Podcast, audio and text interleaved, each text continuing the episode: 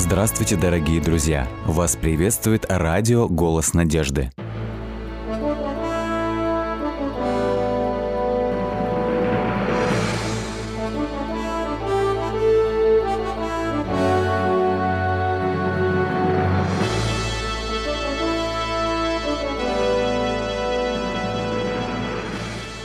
Радиотелецентр «Голос надежды» приветствует вас. В эфире программа «Великие пророки Библии». Студия Александр Болотников. Их называют большими пророками. Исаия, Еремия, Езекииль.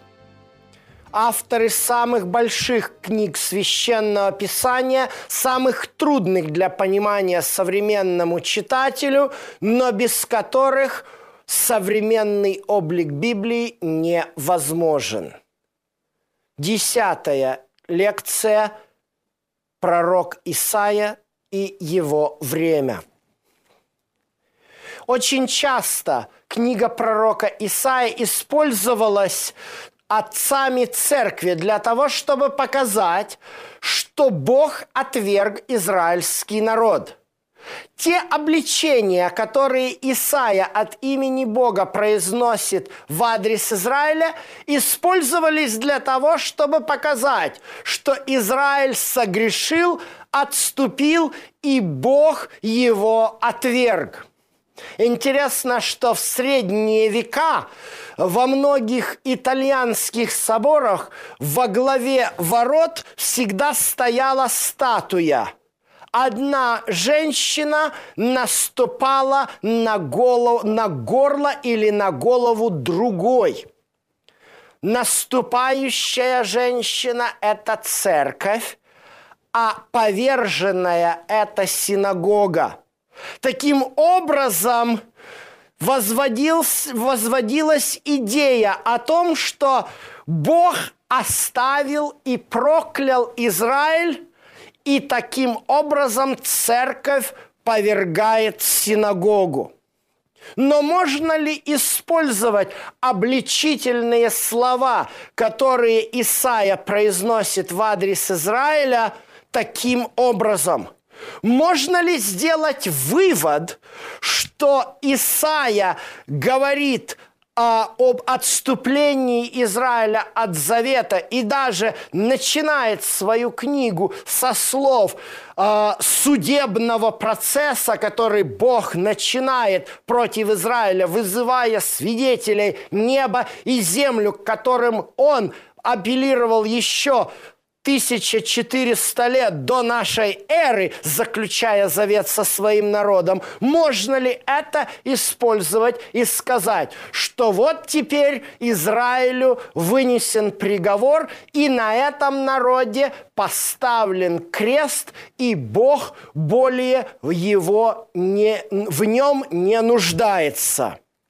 Давайте будем изучать это на примере следующей части книги пророка Исаи. Мы уже говорили о том, что богословы разделяют книгу пророка Исаи на три составных части – Некоторые либеральные богословы говорят о том, что это три разных автора написали эти три части, и каждый из них выдавал себя за Исаию. Но сейчас мы увидим, что несмотря на то, что Исаия действительно состоит из трех частей, как один известный э, комментатор э, Мотьер в своем комментарии назвал их книга э, царственного младенца, книга страдающего раба и книга помазанного победителя. Книга страдающего раба начинается с сороковой главы. И мы увидим сейчас, как она связана с предыдущей частью. Но сороковая глава, первый стих, начинается словами утешайте, утешайте народ мой, говорите к сердцу Иерусалима и возвещайте ему, что исполнилось время борьбы его, и что за неправды его сделано удовлетворение, и он от руки Господней принял вдвое за все грехи свои. Иными словами – Бог действительно признает тот факт, что Он излил свой гнев на Израиль за нарушение завета. Но как об этом написано в 30 главе Второзакония, а также в последних главах книги Левит, всякий раз после того, как на Израиль обрушиваются проклятия завета за его отступление, Бог идет и протягивает к своему народу свои спасающие руки. Да, Израиль потерпел от руки Божьей и даже принял вдвое. И поэтому здесь идет призыв – явно призыв к остальному человечеству. «Утешайте народ мой», говорит Бог ваш. В данном случае выражение «Бог ваш» адресуется ко всему человечеству, потому что оно противопоставлено здесь фразе «народ мой». Весь мир призывается Богом на то, чтобы утешать Израиль. Почему? Здесь есть два фактора.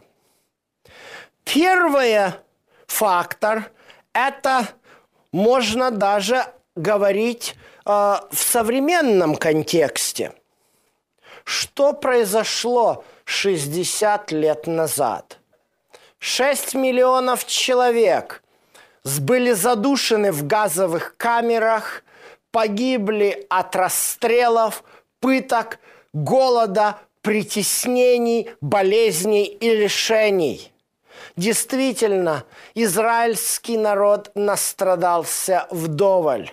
За годы Средневековья евреев изгоняли из стран, где они находились, под страхом смерти принуждали их к обращению в христианство, у них отбирали имущество, их грабили, убивали, насиловали. В Испании, в Германии и в других странах мира. Господь говорит утешайте народ мой. Хотя, конечно же, все эти страшные э, кары, которые пали на израильский народ, конечно же, не были карами Божьими.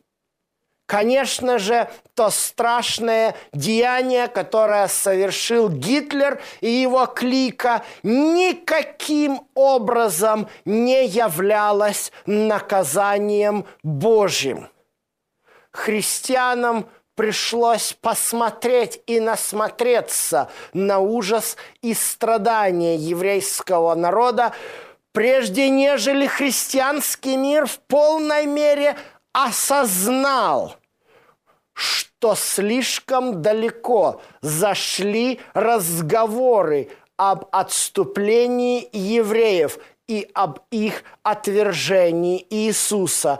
И вот почему здесь Исаия говорит эту пророческую мысль о том, что израильский народ – сегодня живущий дв... спустя две тысячи лет после событий, которые произошли в Иерусалиме. Тысячи и тысячи поколений про, э, прошли с тех пор. Этот народ нуждается прежде всего в утешении и демонстрации Божьей любви. Но что же это за двойная кара, которую Израиль принял за грехи свои? В контексте пророческой книги Исаи здесь становится ответ на вопрос понятен. Царь Езекия совершил свой выбор – он за время своего правления не раз проявлял э, образец доверия Господу. Во-первых, по его молитве, как об этом уже говорилось в предыдущей программе, ангел Господень уничтожил армию ассирийского царя. Затем по молитве Езекии во время тяжелой болезни Бог исцелил его и дал ему еще годы жизни. Однако же в конце своих лет правления Езекия принял послов из Вавилона. Вавилон в это время не был великим городом и не был лидером на политической арене Ближнего Востока. Более того, Вавилон был подвластен ассирийскому царю и платил Ниневии дань. Его правитель, которого в русском синодальном переводе называют Миродах Баладад, на самом деле это Мардук Апал Иддина – это очень характерное имя. Мардук являлся верховным божеством Вавилона. Своим, своего рода между Вавилоном и Ассирией шла многовековая конкуренция, многовековая борьба – Дело в том, что ассирияне и вавилоняне – это один и тот же народ. Они разговаривают на диалектах одного и того же акадского языка. Но между Ниневией на севере и Вавилоном на юге шла непримиримая борьба. И один властвовал над другим постоянно. После того, как возникло могущественное ассирийское царство, Вавилон подпал под его влияние. Несколько раз вавилоняне восставали против ассирийского владычества, и несколько раз это восстание было жестоко подавлено – в последний раз в Вавилон пришел царь Синахириб. Это было до того, как Синахириб совершил свой поход на Египет, который бесславно закончился у стен Иерусалима. Там, у стен Вавилона, он жестоко расправился с восставшими. И поэтому – когда в Вавилоне узнали, что войско Синахириба погибло, и вообще сам Синахириб был умерщвлен своими сыновьями, а на его место стал – более слабый царь Асархадон, или его здесь называют в 38 стихе 37 главы книги пророка Исаия как Асардан, то вавилоняне подняли голову.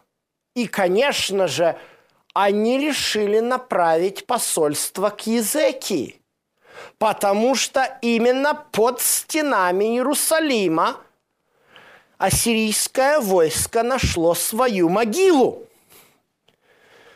К сожалению, Езекия повел себя не очень хорошо.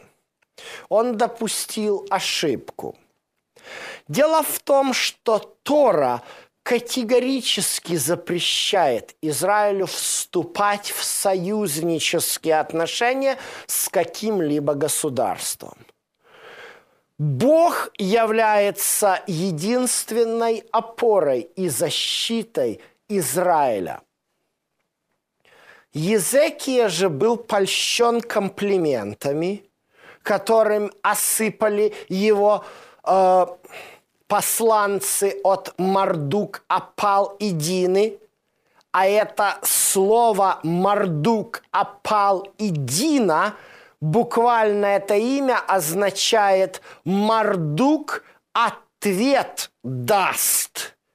Иными словами, а, этого вавилонского правителя как бы звали вот таким вот именем, что типа «Моя надежда в Мардуке». Что делает Езеки? Вместо того, чтобы посвидетельствовать о том, как он помолился Господу, и что Господь дал ответ на его молитву. И только по его молитве ангел Божий вышел и уничтожил ассирийское войско. Езекия начинает показывать свое оружие, свои богатства и все как это делается в обычной политике. На что Исаия говорит Езекии? «Выслушай слово Господа Саваофа», пятый стих. «Вот придут дни, и все, что есть в доме твоем, что собрали отцы твоего до сего дня, будет унесено в Вавилон, и ничего не останется и возьмут из сыновей твоих, которые произойдут от тебя, которых ты родишь, и они будут евнухами во дворе царя Вавилонского». Это пророчество Исаи, к сожалению, сбылось. В 587 году до нашей эры, через сто с лишним лет после описанных в 39 главе пророка Исаи событий, войска царя Навуходоносора проломали стены Иерусалима, сожгли храм Господень и вынесли оттуда все золотые сосуды, унеся их в Вавилон – и увели израильский народ, точнее иудейский народ, в вавилонский плен. Вот почему Бог говорит в следующей главе «Утешайте народ мой, потому что он вдвое принял за грехи свои». Да, Бог говорит конкретно – что на Израиль было послано его наказание. Об этом особенно ярко говорят пророки Еремия и Иезекииль, жившие во время Вавилонской осады и Вавилонского пленения. Но Бог верен своему слову, и его милость не истощается. Он протягивает к своему народу спасающую руку и дает ему шанс. Глаз вопиющего. В пустыне приготовьте путь Господу. Я специально сделал паузу именно после глаза вопиющего – Потому что очень часто этот текст цитируется с Евангелия от Матфея, где говорится «глаз вопиющего в пустыне», создается неверное понимание текста, создается понимание такое, что Иоанн Креститель, о котором говорит Евангелие от Матфея, который применяет к себе этот текст, он вопиет в абсолютной пустоте, и его никто не слышит. Это, к сожалению и к счастью, можно так сказать, не так. Дело в том, что если мы откроем Евангелие от Матфея, третью главу, то мы видим, что Иоанн говорит покайтесь, ибо приблизилось Царство Небесное. И в ответ на призыв Иоанна весь Иерусалим и в Иудея, и вся окрестность Иорданская выходили к нему. Иоанн не был голосом, который никем не был услышан. Но Иоанн был тем голосом, который в пуст... призывал сделать в пустыне приготовить путь Господу и прямыми сделать стези Его, чтобы всякий дол наполнился, всякая гора да выпрямилась, кривизны сделались ровными, и пути сделались гладкими. И тогда должна была явиться слава Господня. Вот к чему призывает Господь. Вот в чем заключается утешение народа израильского. В утешение своему народу Бог посылает себя избав... как избавителя для того, чтобы спасти Израиль. Вот почему в пустыне нужно сделать прямыми пути. Дело в том, что иудейская пустыня находится с, к востоку от Иерусалима.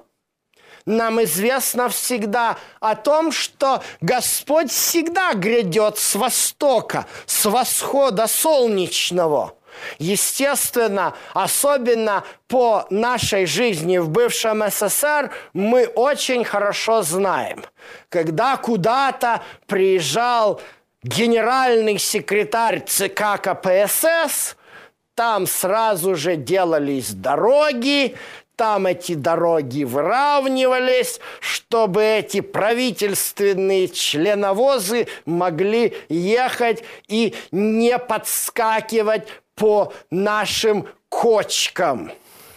Ну, вообще-то говоря, всякому царю всегда делались ровные дороги. Это являлось признаком особого уважения и особого почтения. Тем более в пустыне, в каменистой пустыне, там, где все неровно, а иудейская пустыня, она вся такая э, очень холмистая и тропинки, которыми э, перемещаются сегодня бедуины в этой пустыне, они очень-очень запутаны. А здесь призывается выровнять холмы, чтобы дороги были гладкие, ровные, чтобы Господь, Спаситель Израиля, мог беспрепятственно добраться до Иерусалима. Конечно же, мы понимаем, что речь идет о нашем духовном контакте с Богом. В пустыне иудейской вряд ли кто-то будет делать ровную четырехполосную автостраду, но в своем сердце – мы должны это делать. Кстати говоря, когда Иоанн Креститель произносит эти слова, народ, живший в Иерусалиме, в Иудее и в окрестности Иорданской, как евангелист Матфей об этом пишет, понимает это именно с духовной точки зрения.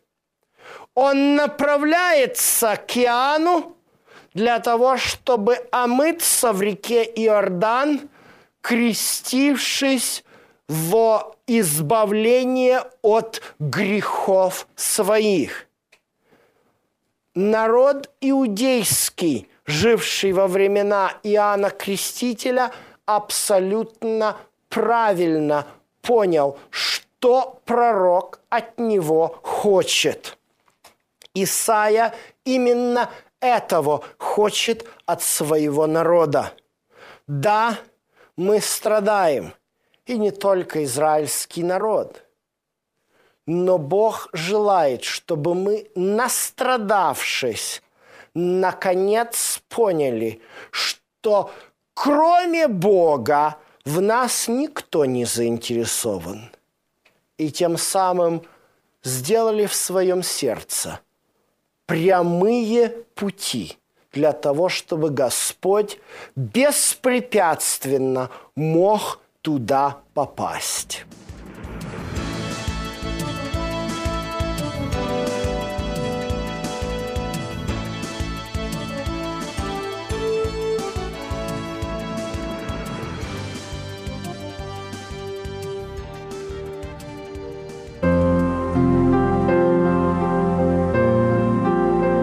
Дождь и снег не сходит с неба и туда не возвращается, но напаяет землю и делает ее способную рождать и произвращать, чтобы она давала семя тому, кто сеет, и хлеб тому, кто ест.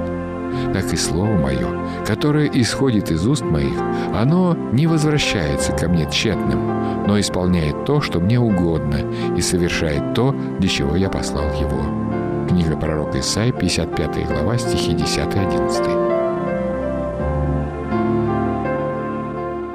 Дорогие друзья, вы можете оставить свои сообщения через WhatsApp и Viber по номеру плюс 7 915 688 7601 или позвонить нам на бесплатную линию, которая работает на территории Российской Федерации. Номер 8 800 100 ровно 1844. 8 800 100 ровно 1844.